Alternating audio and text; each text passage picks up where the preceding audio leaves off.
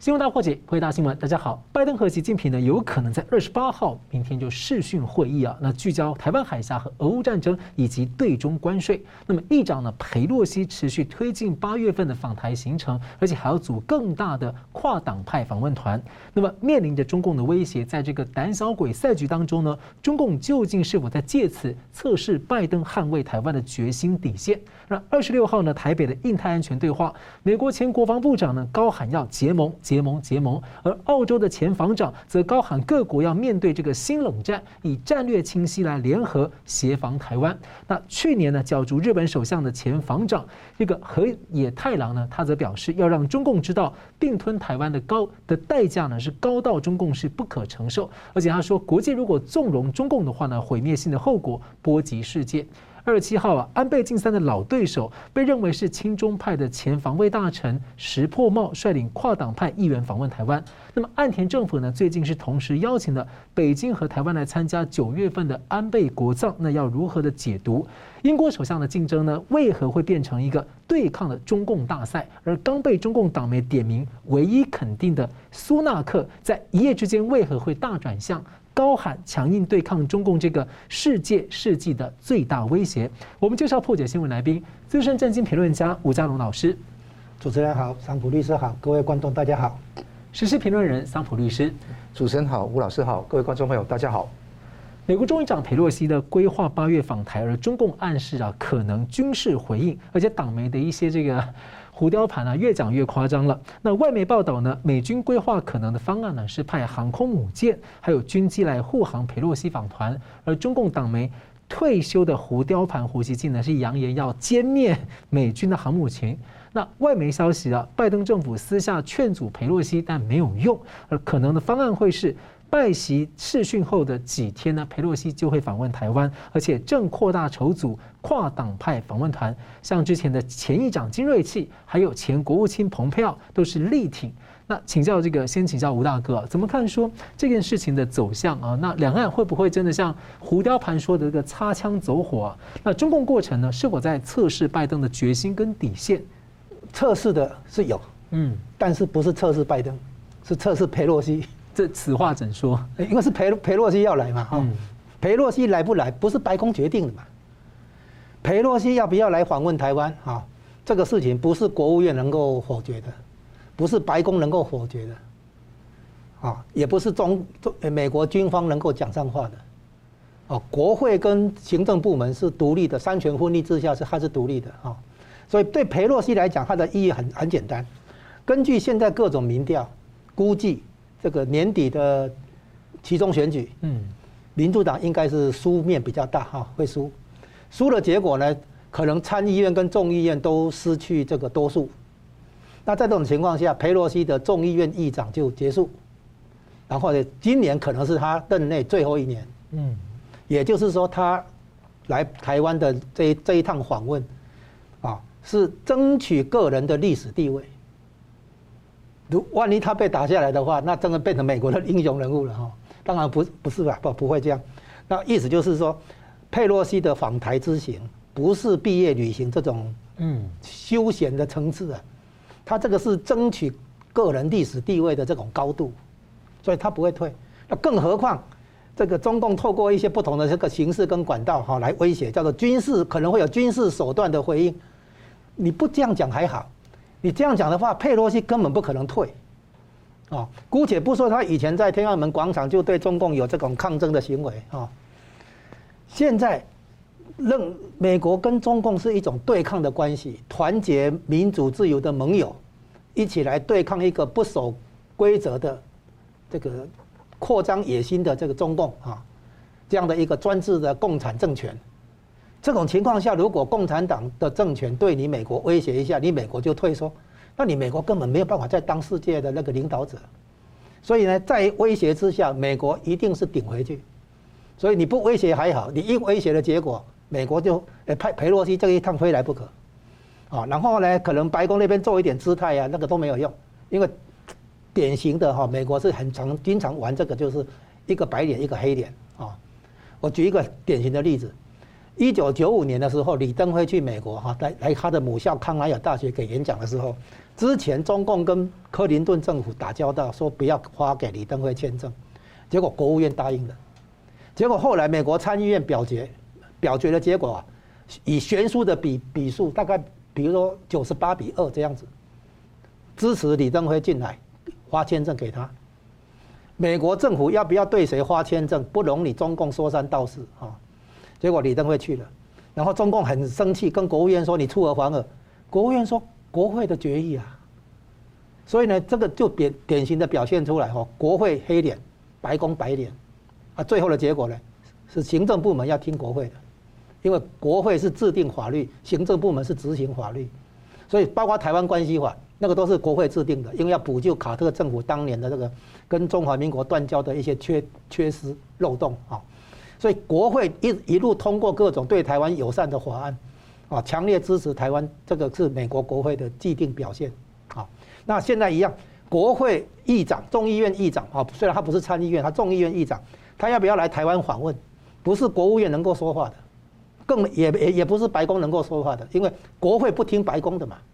相反的，白宫要来执行国会通过的法律嘛。啊，三权分立是这样嘛。那你中共可以讲话，那以后美国的重要政治人物要去台湾访问，还是去什么地方访问？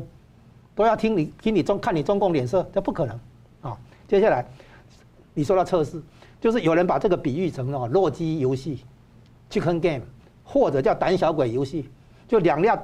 汽车要对撞，看看谁在最后一刻把方向盘扭开，避免同归于尽，对不对哈？那这个你就会被嘲笑说你是胆小鬼哈，这个决心不够强硬啊，对对不对？可是这个目前的这个。反映出来的是，双双方都有在测试对手，啊，中共也在测试对美方，测试什么呢？第一个测试美国有没有决心，因为你不这不是实力的问题而已，而是有没有决心去使用你的实力。所以光是有美国的军力比较强大，这个不是问题啊。那你有没有决心使用这个你的军事力量，这才是问题。所以中共要测试美国有没有决心动用他的那个军事实力，这第一点。第二点。拜登不是五月二十五号在日本说美国有，呃，美国会军事协防台湾嘛？对不对？那中共就要测试这一点。如果我对你拍板拍一下桌子，你就退缩的话，你说你会防出呃军事协防台湾，在中共就会认为你这个是空的啊，空空洞的话，讲大话讲空话。所以中共现在测试美国方方面面，在测试他有没有真的决心协防台湾军事。动用军事武力来协防台湾，这是测试的其中这个一个重点。那中共现在在虚张声势，说可能有军事手段的回应，比如说你刚刚讲的浮雕盘，那个讲了没中共的战斗机可能会半飞啊，就是这根本是就就是被那个中共的海军中校哈姚成说法，这个完全没有常识的说法。嗯，航空母舰一出来的话，现在美国军方当然是美国军方主是主动要求战的，他怎么可能让你中共来威来军事威胁？恰恰相反，美国军方实力比你强大那么多，你不要忘记了，美国国防预算是八千两百亿美元，你中共的国防预算才两千七百亿美元，你你对不对？美国军方看中共解放军根本不是对手，怎么可能你威胁我我就退让？不不可能，军方是强硬的，军军方是牛仔的啊，所以呢，现在军方是要派出航空母舰跟战斗机来护航嘛，那这个护航有潜力，那个去年前年美国参议员代表团来的时候就是坐军机来的嘛。啊，这个都有护航的嘛。那这一次飞，你既然给威胁的话，它出动航空母舰的话，它有外层，就是一百八十五公里到四百公里的防防卫；中层防卫就是巡洋舰、驱逐舰那个那个飞弹防御系统；内层的话就是航空母舰自己的火炮啊。所以它有外层、中层、内层的防卫防卫系统。所以你战斗机根本不可能逼近到一百八十五公里以内，你一进来就打掉了，哪有什么给你办飞？再来，你说你可以禁航。乌克兰不是要求北约把那个乌克兰设为禁航区吗？那个，那请问你台湾飞机起降你打打不打？台湾的战斗机起降你打不打？那个根本你你也没有能力搞什么禁航。至于封锁台湾海峡，南南端北端各派一个什么航空母舰封锁台湾海峡，这个的也不行啊。那还说对美国航空母舰这个打击哈，直接攻击，那等于是直接要开战了。那这个也也不是，所以中美国军方在讲评估。中共的军事手段的回应的虚与实，那什么还有虚与实？就是认美国军方都认为你是虚的了，就是虚张声势啊。所以呢，他一定会戳破他的虚张声势。更何况美国军方本来就没有那个退让的理由，都是中共画了红线，美国军方就去踩红线。你说战斗机降落台北，诶，降落台湾就要怎么怎么样？军舰靠停靠台湾就要就要怎么怎么样？你不讲还好，你一讲的话，美国军方一定来踩红线，因为美国军方的态度，中共都已经定已经那个如此形容，主动求战四个字，美国军方跟你客气什么？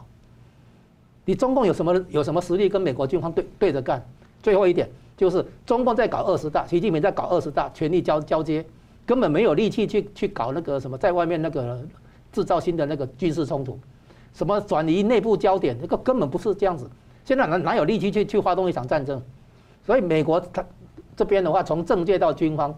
吃定了中共是在虚张声势，一定要给他戳破，所以要表现强硬的态度立场啊。然后呢，最后一点。佩洛西的这这次来的一个真正意义是，美国提升跟台湾的官方接触，有可能为将来打破一中政策开始开路，这才是他那个这个访问的一个重大意义所在。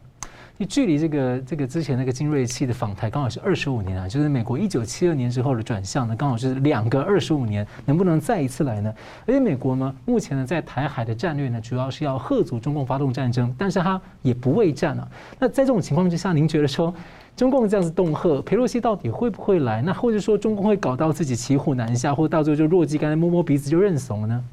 我认为裴洛西来的机会应该是过半。那由始到终只是两个问题要分析。第一个是中国这一次是虚张声势，还是那个真的认真要呃决心要打一仗？那甚至是爆发第四次台海危机，甚至战争也在所不惜。第二个事情是不是甘心哈？美国是不是甘心呢？以后让中共来决定哪一位中美国官员可以来访问台湾？那这个很重要。因为过去几年，不管是欧洲啊或美国的政要，已经在这方面做了很多突破了。对。那现在不就要又要退回去了？对。现在的问题是，如果这一次不行的话，那你从二月那个时候，穆伦哈，嗯，是啊，之后有那个参议员来那个搭军机来台湾嘛，那个也不需要中共批准。这一次，如果说中共可以说讲一个话，Bringmanship 边缘策略就可以把美国吓退的话，那以后美国跟台湾怎么去外做外交？嗯，所以最后的情况，我认为说拜登要下一步险棋。我待会分析一下啊。那现在这个局面来讲呢，我看到是好像嘉宏大哥讲到，决定权在佩洛西。佩洛西是你要知道，美国是三权分立，毫无疑问。佩洛西来的机会很高，因为今天早上我们收到的消息是，他会在未来数周来访问，而且会带民主党跟共和党的人士都会伴随他而一起来。那如果真的成真的话，我觉得这个是一个非常大的突破。还记得 Newt Gingrich 就是金瑞气，九七年访问嘛，九六年有那个台海危机嘛，是。那访问的时候，他就意思是传达克林顿政府当时的一个意思说。美国会协防台湾，那之后江泽民当时是当政嘛，讲过什么话？雨过天晴，哎，吓死了！为什么你来这边这么狠？中共会这样退呢？哎，因为当时美国伸出了橄榄枝，说世贸，那所以很多时候中共是看利益跟他的权位来做决定的，所有东西都是这样子玩的。那现在你看得到，美国有一个东西在后面吊着。就是减免大部分的关税，那这个一直这个牌一直不不出来，就等于说这个等于在某某种程度上可以用的一张牌，但拜登玩的不精明。如果他玩黑白脸的话，为什么把自己跟军方弄成是一个白脸，由那个佩洛西当一个黑脸呢？那其实对于他的名望，跟他现在只有三十三帕的那个支持率是非常伤的。对，美国国内有很严重的经济问题，大家知道。那之后再加上其中选举也快到了，如果这样做的法法的话，会让就算民主党的支持者也觉得说拜登软弱，所以这样玩法其实是玩到自己身上来的。除非他在最后阶段下险棋，下险棋就等于说现在国内所有议题他都没有办法去挽回民望，不如赌一局，就是说赌说我们就就裴洛西就完全支持你去那个台湾访问。那就行政立法都一条心去做这个地方才是正道。那这一次的边缘战略，裴洛西是不能退的，否则就等于说，呃，让中国认为每一次国会访团希望访台的话，中共都握有那个否决权，这是要不得的。而且实践证明，美国越强硬，中共就越手软。而且共和党的很多众议员，包括那个 Michael McCaul，也是支持裴洛西去访台的。裴洛西是有底气的啊。是。那另外一方面，中共也有他的一个困扰。二十大快来了，对，北大和北戴河会议可能已经召开，或者一直延延续到八月了。那如果说裴洛西在这个时候访问，习近平会有一个不安，因为有一个 X factor，就有一个新的变数出现了。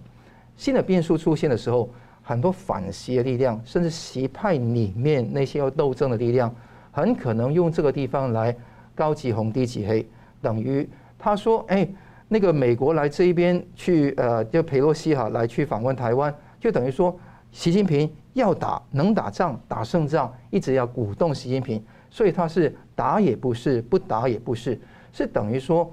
跟习近平要求更多权力分赃的一个场合。这个情况是习近平不希望出现，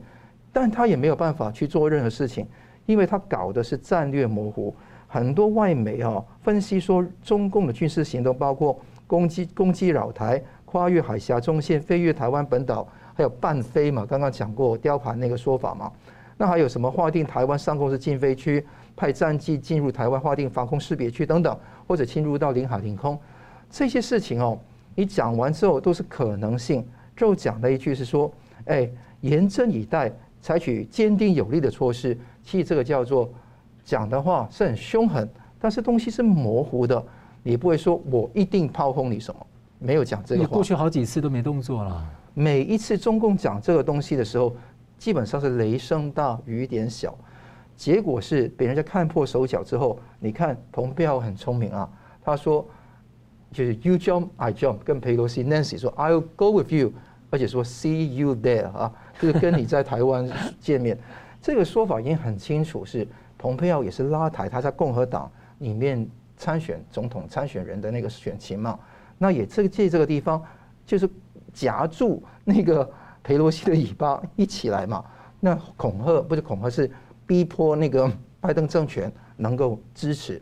你看以前那个国防部长那个那个 Esper Mark Esper 也是很清楚讲展先生的支持，甚至刚刚讲九七年那个金瑞气，对，Newt Gingrich 这一次说什么？他说：“Pelosi should tell Biden officials to shut up about the Taiwan visit。你就裴洛西，请你告诉那些拜登政权的人，你们是闭嘴吧，我去就去。而且这个 Newt Gingrich 啊，虽然是那个克林顿时期的一个众议院的议长，但是他说，克林顿政府，哎，现在拜登政府啊，是全整个现代美国历史上最胆小。”懦弱跟可怜的 pathetic 的一个政权，其实这个说起来，其实拜登用这个方式来说明的话，非常的暧昧。因为《纽约时报》也报道说，美国有官员担心中共会在一点五年那一一年半之内会对中台湾动手，所以他要紧盯台海啊的状况，希望佩洛西取消访台。甚至有参议员昆顿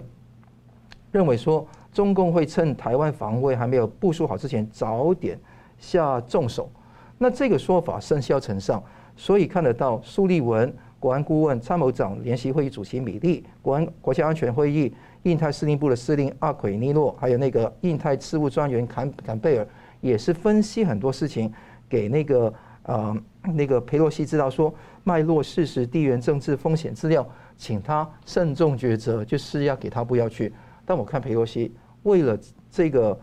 基本上美国的利益还有自己的历史定位，他基本上也会去的机会颇高。你反过来看的话，如果讲一年半，刚好就是拜登的任期内啊，那这样从佩洛西角度，也许觉得说我这时候去反而可以喝阻啊。没错，所以佩洛西会去的机会大，大家的 brinkmanship 会增高，但是最后擦枪走火的机会存在，但不高。我认为说应该是乐观其成，不要害怕，因为还是那句话。自由的秘密就是勇气。是，好了，我们休息一下，等下回来看这个这次呢，日本的前防卫大臣呢，还有前外务大臣河野太郎呢，视讯对台湾演说。那他的演说内容如何？另一方面呢，前防卫大臣石破茂率领的跨党派议员在今天抵达台湾，要如何解读呢？休息一下，马上回来。欢迎回到新闻大破解。日本前首相安倍晋三呢，是生前原定呢七月底要访问台湾，就包括要出席二十六号在台北的凯达格兰论坛的印太安全对话。那本届呢，后来是由河野太郎，去年呢自民党魁的选举的首相热门人选之一，他曾经担任外长跟防长，他透过视讯演说，因为呢他确诊了，所以无法来台湾哦。那他也喊话美国跟盟友要展现决心，让中共知道并吞台湾的代价高的无。不可承受。那他也提到，有分析人士认为啊，这很明显的暗示，说美国、日本应该讨论在日本呢部署中程导弹。那他也提醒世界，可能要正要进入一个经济战的时代，提出中共呢经常用经济做杠杆来霸凌，所以各国要做好。供应链的准备，那先请教这个桑普律师，河野太郎去年在这个角逐党魁的时候啊，一度因为呃有人认为质疑他说有这个立场轻中的情况，因此他民调就下滑了。那当时呢，安倍派后来第二轮选择了这个。支持岸田文雄，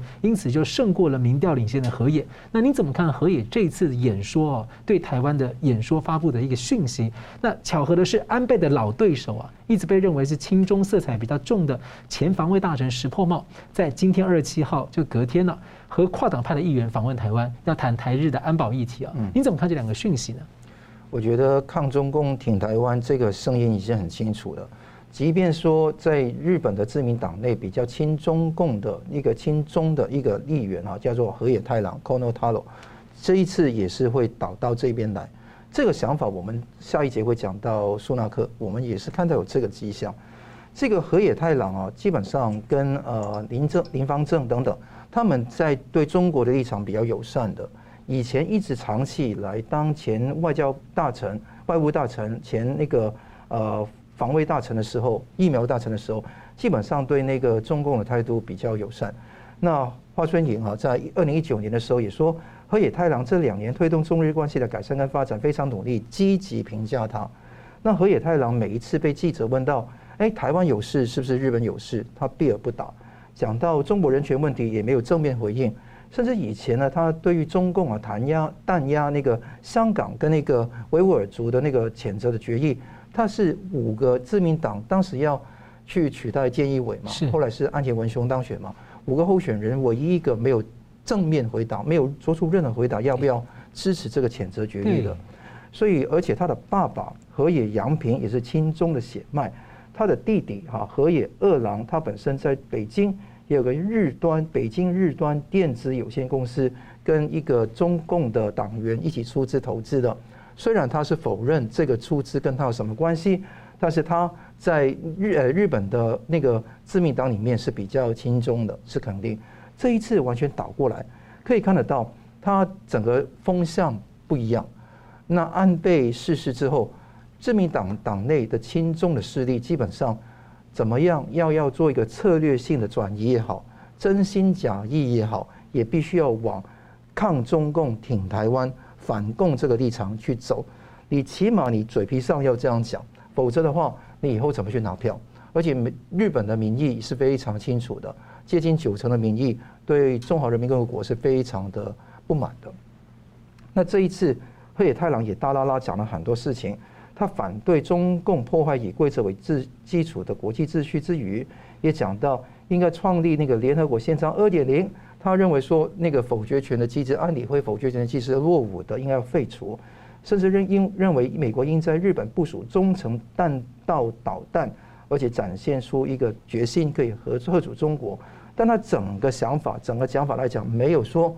安倍那种说法，说日呃台湾有事等于日本有事，那所以要修改什么什么，他没有讲到这个地方。他要用一个 deterrence，就是用吓阻的方式来避免战争，还是维持在这一条线上。那他甚至说，亚洲缺乏北约的安全机制，而且也支持台湾加入那个 CPTPP，也欢迎以后美国加入。而且他也觉得裴洛西啊访问那个台湾是他的完全是他的自由。他甚至会觉得说，努力要让二十一世纪成为真正的亚洲世纪，所以讲得非常好听。所以这个地方对台湾来讲，当然是一个加油跟打气，我们当然是非常欢迎。但同时，我们也要知道说，河野太郎他的本身也希望在自民党里面获得一席之地，也希望他在入阁或者其他的方面能够有更进一步的发展。所以我相信呢，他有他的政治盘算之余，台湾也要听其言观其行。我们当然是欢迎他有这个态度，但是对日本的暗涌不要掉以轻心。是呢，吴老师怎么看呢？诶，关于日本现在表现出来的态度哈，从河野太郎的谈话里面看出来，就是对抗中共，现在叫做有主流民意的支持，叫做政治正确啊。那么这一点的话，现在看出来，河野的几个谈话要点，就是第一个，对于中共的这个扩张哦，破坏国际规则、国际线秩序的话，要展现出决心，敢敢跟他对抗的决心。所以，就日本来讲，要有意识到说要承担更大的防卫责任。对于印太地区的话，要跟美国哈这个配合美国的全球大战略，啊，那个增加日本的那个责任啊。所以呢，包括他提到在日本部署中程导弹，那射程可能是超过两千公里，可能到两千五百公里。所以整个中国的东半壁全部涵盖在射程里面，远到那个海南岛都都在内。所以，日本要提高国防预算啊，等等。甚至于将来那个修宪啊，然后来出出口这个军火等等，所以日本要提高自己的国防力量，展现决心，跟美国一起，这是第一点。第二点呢，他要中共所谓中共付出不可承受的代价，这种话是文绉绉的啦，意思就是说哈，用我用我们的比喻来讲，就是你给我试试看啊，就是等于是在发出一种文绉绉的这个强烈警告啊，要中共付出不可承受的代价啊，就是。会有强烈的那个反应了哈。再来呢，他提到一个经济战，就是现在大国博弈里面呢会经会必然会出现的一个，不只是军事对抗、地缘政治冲突，而是这个经济战啊，包括贸易、关税、投资、技术啊，甚至于金融这些啊。那中这个经济战的问题，包括供应链安全，这个也是美国最近在提的那个一个议题之一。好，最后提到他提到联合国那个机制，就是这个安理会的否决权，这个要修改哈，因为这两个国家，中国跟俄国现在都是专制的政权啊，也他们也是在搞对外搞侵略的。那联合国本来就是要维持和平的、维持安全的一个机构，现在出现问题没办法解决，因为这个否决权的问题。所以河野太郎讲了这么多，言下之意也是在讲说，日本希望能够有更高的。国际角色参与啊，包括进入联合国安理会，所以呢，河野太郎做过外相跟防长啊，那他现在的话，等于是把日本的立场描绘得更明白、更更具体啊，不要再有了。所以日本对台湾的话是战略清晰，美国可能还会口头上表达战略模糊，可是呢，透过美日安保同盟，美国跟日本加起来，到底在台湾议题上是清晰还是模糊？你可以看出来，日本很清晰啊，啊，日本的清战略清晰没有问题。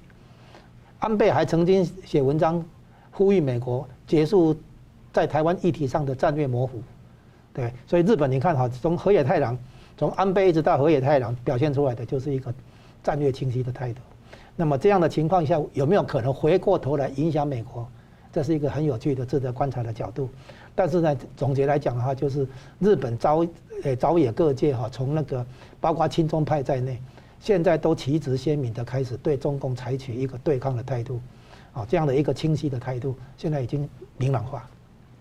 我们接着看到呢，九月二十七号啊，日本要国葬啊，送行安倍晋三。那么九月二十九号是日本和中共的建交五十周年。那外交大臣林芳正说呢，关于国葬。日本会通知有正式外交关系的国家。当记者问到这个无邦交的台湾呢，他回答说也会通报台港澳和国际组织。那日本网友就留言批评说，对台湾怎么能用通报呢？很没礼貌，要用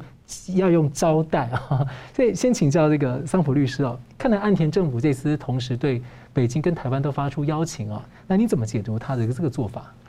这一次他邀请的是一百九十五个国家跟四个地区。他就把台湾视为地区来看待哈，就是有香港、澳门、台湾跟那个巴勒斯坦，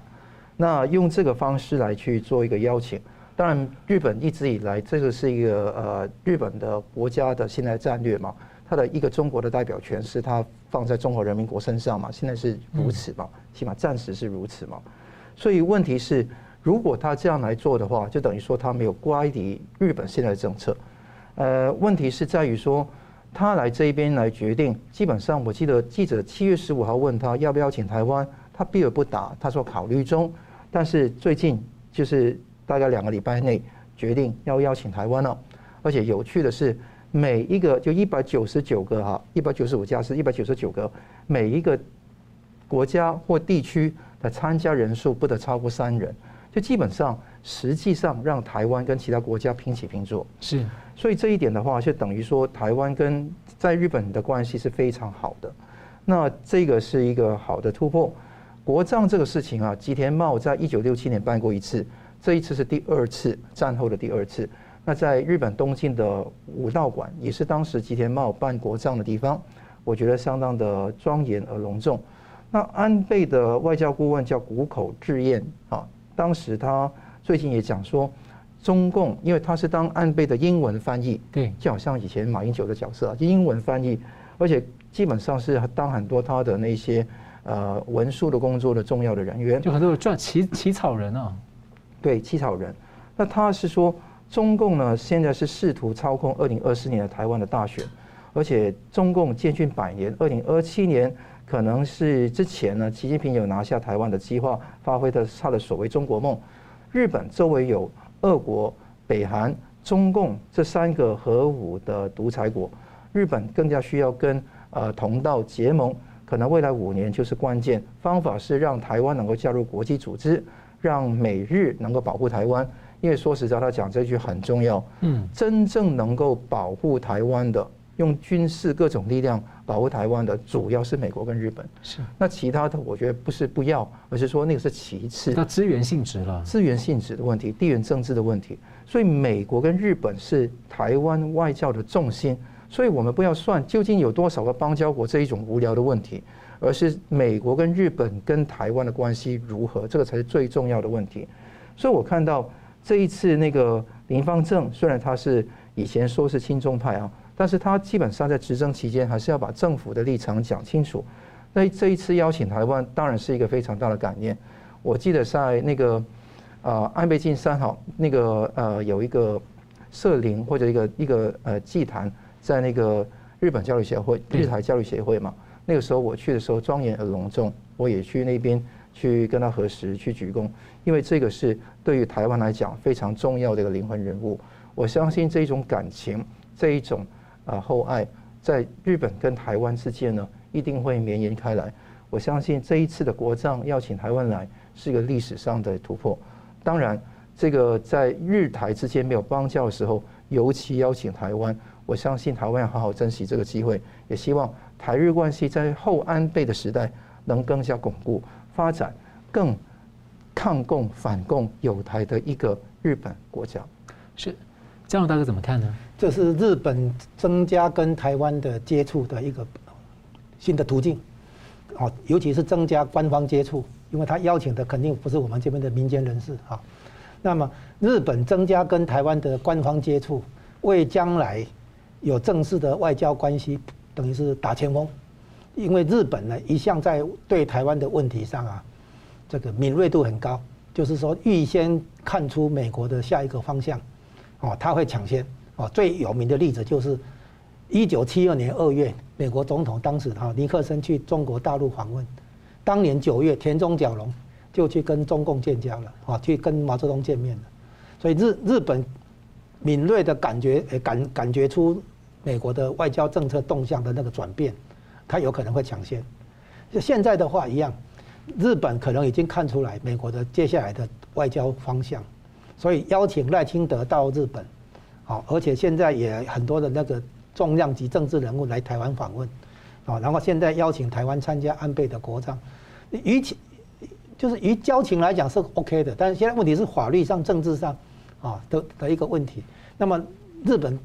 敢这么做，跨出这一步，表示从日本的敏锐的外交触觉来讲，他应该已经预知将来的美国的要走的方向。探索安倍所说的新时代的台日关系。哎，哎，你讲的不错，就是说日本的敏锐外交触觉可能已经预知将来美国还会不断的提升跟台湾的官方接触。啊，那他的这个行动，包括石破茂也来，对吧？亲日派的，那包括邀请台湾参加安倍的国葬。之前邀请赖清德来参加家祭啊、公祭等等，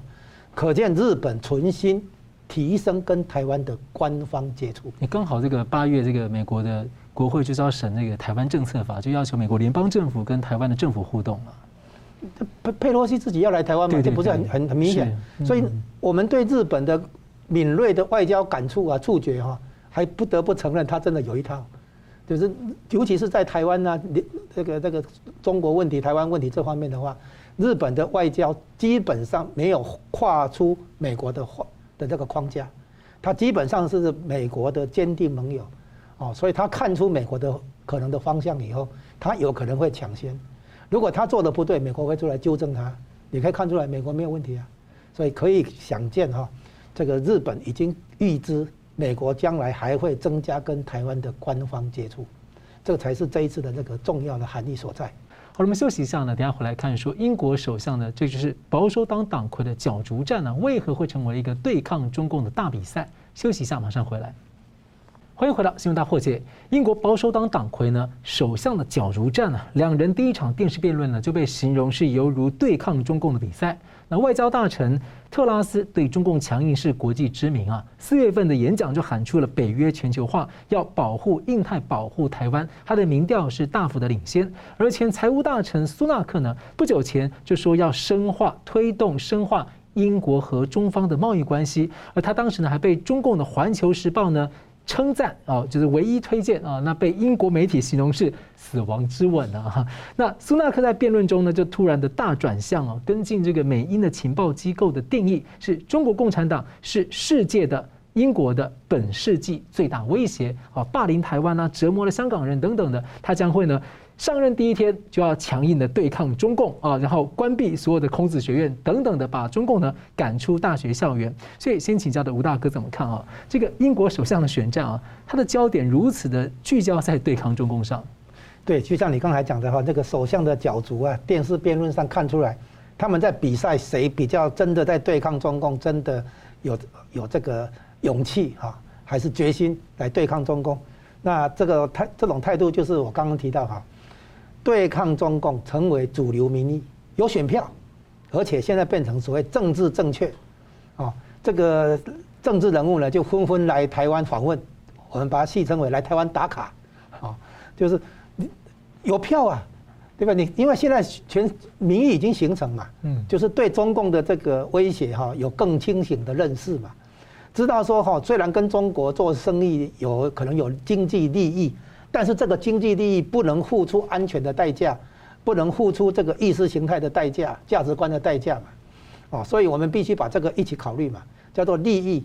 安全跟价值观嘛，啊，你不能说为了利益，然后你的安全，包括你的那个什么，你的通讯设备可以被走后门，啊，很多那个机密跟隐私、个人资料会被窃取，这都不行嘛，啊，一样的道理，所以呢，不能只是单以前追逐经济利益啊。是因为没有安全的顾虑，没有价值观的这些冲突，那我追求经济利益 OK 嘛，对不对？那现在已经看出来了，这中共已经变成了那个所谓全球的主要威胁，还不只是对台湾啊、日本啊、美国，它是全球的主要威胁。好，那在这种情况下，那个我们讲大国博弈哈，有时候会经常出现呢胆小鬼游戏或者叫弱鸡游戏，哦，就好像我们讲了嘛，两辆车汽车对撞，看谁最后先把方向盘扭开，对不对？那胆小鬼游戏的重本质是逼对方认怂，我强硬到底，对方没有强硬到底，对方闪闪闪避了，对不对？就是逼对方认怂，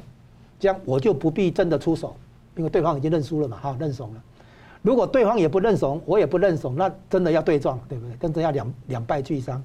对。所以呢，大国博弈里面的这个弱鸡游戏、胆小鬼游戏。是要逼对方认怂以后成为胆小鬼，可是，在这个之前有一个作用，就是在测试，不是测试实力，而是测试有没有使用实力的那个决心，有没有不惜一战啊？所谓前仆后继、牺牲流血在所不惜，有没有这种不惜一战的这种决心，在测试这个？那因为美国已经公开，拜登已经公开讲了，美国哈这个会动用军事力量来保卫台湾，那么这种说法出来。中共一定要测试，你是讲说真的还是说假的？如果你的佩佩洛西来台湾访问，我讲一讲讲一些硬话，你就退缩回去，那我怎么可能相信你会为台湾来动用军事力量啊？所以测试很重要。那英国一样，英国是最也算是在欧洲里面哈，他现在不在欧盟，也不用使用欧元，所以我们讲美国、英国、日本、澳洲、不那个欧洲，然后中国、俄国这这个六方面，啊是世界的主要那个势力。然后美国跟英国、美国跟日本算是坚定了同盟，这三个都是海权国家，啊，那现在欧洲大陆、中国、俄国这三个是陆权的，那么现在这就变成一个这六方来主导国际形势的变化。那英国现在算是高举对抗中共，坚持普世价值啊，然后呢，也对地缘政治的安全啊，还包括这个供应链的安全，尤其是像能源的供应链，而不只是工业产品的供应链。所以英国在很多地方，它算是为国际形势的发展预先知道可能是什么方向，然后呢，预先在定调。所以英国现在这个首相的那个。选举的辩论，也等于在为美国的那个战略也好，好日本的也好，台湾的也好，预先定调。英国有这种角色、这种作用，形成这个作用，引领国际风向啊。啊那所以呢，这个首相选举的话，啊，这个把选战焦点对准这个对抗中共的话，它其实他们真正的差别，现在看起来。反而是在内政方面，比如财税啊、气候交易啊、能源政策啊这些，可能还会有，就是内政方面可能有一些不同的看法。那对外方面，国家安全方面反而开始形成共识。所以这个发展的话，也会给其他国家，包括澳洲或日本一个启示。澳洲现在那个也是换换党执执政了嘛，哦，那韩国也是嘛。那这些国家现在对中共的态度都很相近了。那接下来按观察的就是像菲律宾、哦新加坡这些。是不是对对对中共的话也有一种对抗的这个意意志啊？那因为这个是涉及到南海嘛啊，那所以从英国的这个首相的这个选拔里面可以看出来，国际大环境真的在变，真的是以中共的威胁啊，对中共的威胁有清醒的认识，同时也意识到说保卫台湾是一件重要的事情，因为这不只是。这个地区性的利利益，实际上也是全球性的一个议题。所以呢，从英国看日本、看美国、看台湾，实际上是这个整个是一盘一盘棋。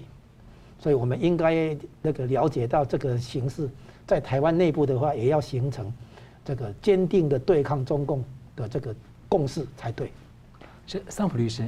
这一次的那个英国首相选举是非常精彩的，因为这个是呃。就是以前以为一个亲中的 Rishi Sunak，他现在突然之间就是就是反中共啊，那这个地方是引起很多人的一个意外。其实一点都不意外，因为英国的政政治人物都是如此的啊，有这个这个趋向。四十二岁前投资银行家是这一位印度裔的那个 Rishi Sunak 苏纳克，他两周前才辞去财务大臣的职务。他的太太就是 Akshata Murthy，他是一个。呃，印度的一家公司叫 Infosys，大家做 IT 行业的知道，非常大的公司，非常大的公司的一个千金。那这千金最近有一个逃税的一个丑闻，非常严重。他曾经在财税大臣、财务大臣的时候支持过加税，所以英国很多人就觉得说你是经济衰退的元凶。嗯，因为现在英国通货膨胀了啊。那加上他是非常有钱的人，嫌贫爱嫌就嫌贫弃富，也是一些人性的一个问题啦。但是他是英国两百五十大富豪之一，他的身家有七点三亿英镑，这是一个。另外一个是四十六岁，曾经任职那个壳牌，就是 Shell 石油公司的那个呃特拉斯 Liz Truss，他是从自由民主党出身，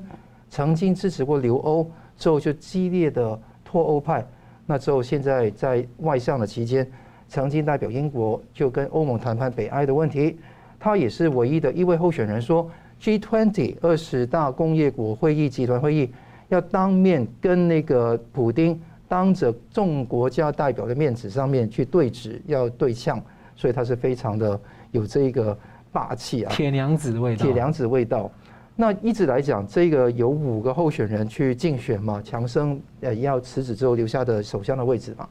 那七月二十号是最后一轮党内的那个议员的投票。有很多轮，第五轮，那结果是一百三十七票支持这个苏纳克，那个一百一十三票支持特拉斯。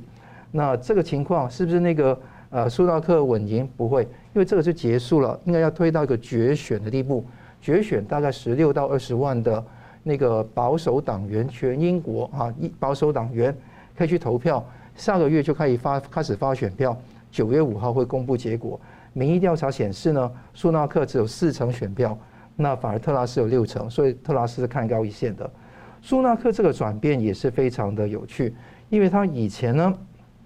长期以来呢，都是一个比较轻重的一个分子。他是说英国对中国的政策不够细致跟平衡，英国能够在确保国安跟人权前提下，把握中国的巨大市场，包括金融服务市场，而且当时要发展互惠经济关系，希望多次想恢复二零一九年以来停摆的英中经济财经论坛跟对话。这个地方是他的想法，而且今年一月他才说英中关系要进一步发展，要有一个 complete sea change 完全的改变。这个完全改变是往上提升英中的友好关系。这个让最近《环球时报》七月十四号竟然发一篇文章说，近日哈发觉到苏纳克是众多的保守党党的党魁候选人里面唯一务实的党魁候选人。用务实这个字来形容他哈，而且你你看得到，呃，英国的《每日邮报》也说，苏纳克对中关系非常的温和。那他也提过，改善英中的贸易关系是当务之急，甚至是一个月前他才这样讲。那他在七月二十号结结束了这个五轮投票之后，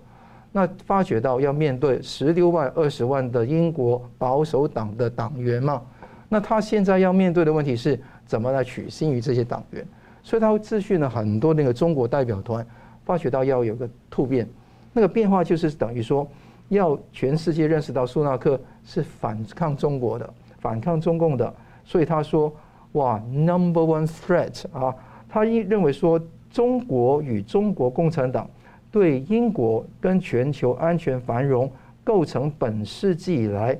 最重大的威胁，用这个方式来做标题。就说 I will, I would, I will, I will，用这些词来讲。他说中国在英国窃取那个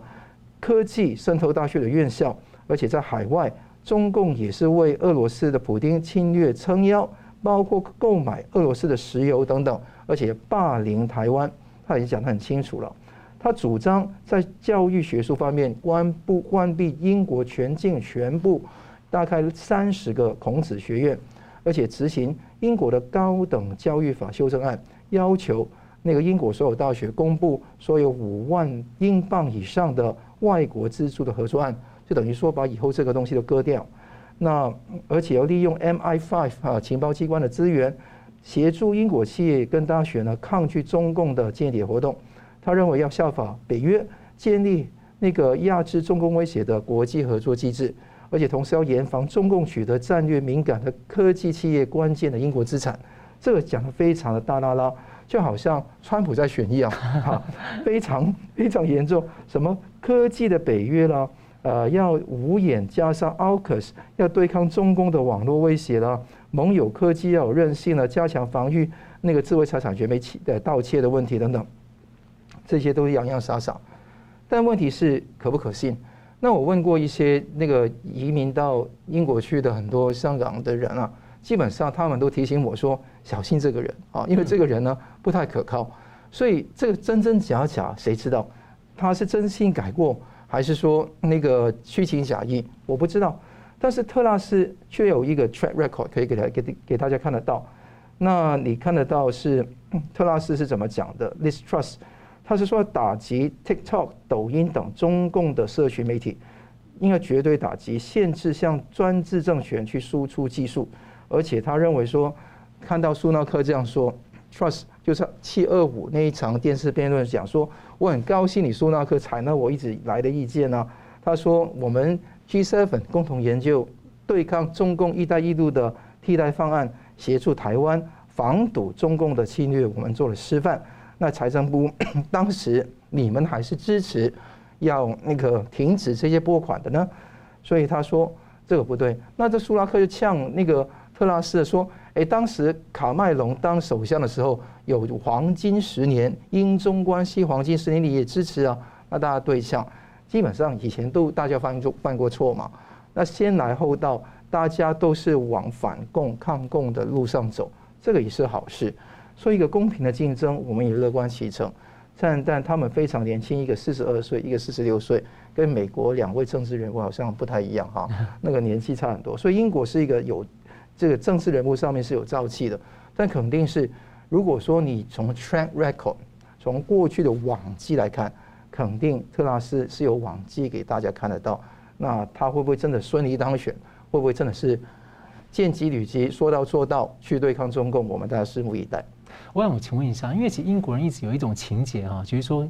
很欣赏这个，比如说柴契尔夫人。当然，柴契尔夫人也有不同的派别会讨会讨厌她。有人会形容像看到特拉斯会有点像想起柴契尔夫人。您觉得目前看到有这个味道吗？以前柴契尔夫人之后有个 Theresa May，也有人说她是那个新一代的铁娘子，但她在位时间不不长，往绩也不多。嗯，但是特拉斯现在面对的中国威胁是最重的时候。那我希望他能够拿出这一方面的意见。有以前他当外相，就是外交大臣的时候，是表现出很不错。我希望这一点能够真的延续下去，比强生更强。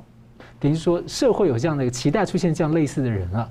好的，节目最后我们请两位来宾呢各用一分钟总结今天的讨论。先请那个江龙大哥。我们现在看到美国、看到日本、嗯，看到英国，都在表现出有决心、有勇气对抗中共，啊，加强国防。然后呢，这个对台湾有更进一步的友善的那个动作出来，那这三个国家，美国、英国、日本，全部都一样，在这个立在这个立场上，所以这个国际形势呢，对台湾来讲，算是一个迟来的祝福一样啊，就是台湾本来在反共的最前线，然后呢，也是民主自由的最最前线，啊，那也地缘政治的这个最关键位置跟关键产业啊，都在台湾这里。所以，台湾在国际形势之下，应该重新认识自己的重要性，重新体会自己在地缘政治上的关键位置。人家需要台湾保护台湾，不是因为台湾有台积电而已，而是因为台湾代表的东西远远不止半导体产业。啊，那从英国、美国、日本这三个海权国家的这个对中共的态度里面，我们投射回台湾自己，台湾自己应该有更清醒的觉醒。桑普律师。我们看到这一次这这几天最重要的国际新闻，莫过于佩洛西要不要访问台湾？我是审慎乐观的。呃，他不来，我觉得说是一个对于台湾跟美国来讲，一个这接近是一个摧毁性的一个结果。那如果说我们能够他能够来的话，尤其伴随其他人而来，如果跟蓬佩奥牵手而来，我觉得这个台湾是非常乐见的。那这个是显示出我们对于那个。啊，中共的暴政不屈服，自由的秘密是武器，是勇气，而不是那些精打细算的斤斤计较。所以，任何的斤斤计较，莫过于你从尝试跟一般的人的那个 common sense 出发的一种一种做法，我觉得来得更好。那川普在这边非常强的，我希望说美国的决策者有这一方面的勇气。英国首相选举，我希望能够选出一个真正能够认清楚中共本质。能够对于台湾更友台挺台的一位首相，这个是很乐见。刚刚讲到台日关系，也希望升温，甚至发展一个更高层级的台日的交流，甚至展现出日本对台美台湾的战略清晰。这一点是我们拭目以待的事情。好了，非常感谢两位来宾精辟的分析，感谢观众朋友的参与。新闻大破解，我们每周三五再见。如果您喜欢我们的节目呢，请留言、按赞、订阅、分享，并开启小铃铛。那么，感谢各位呢长期对我们的支持。新闻大破解团队呢将持续为您制作更优质的节目。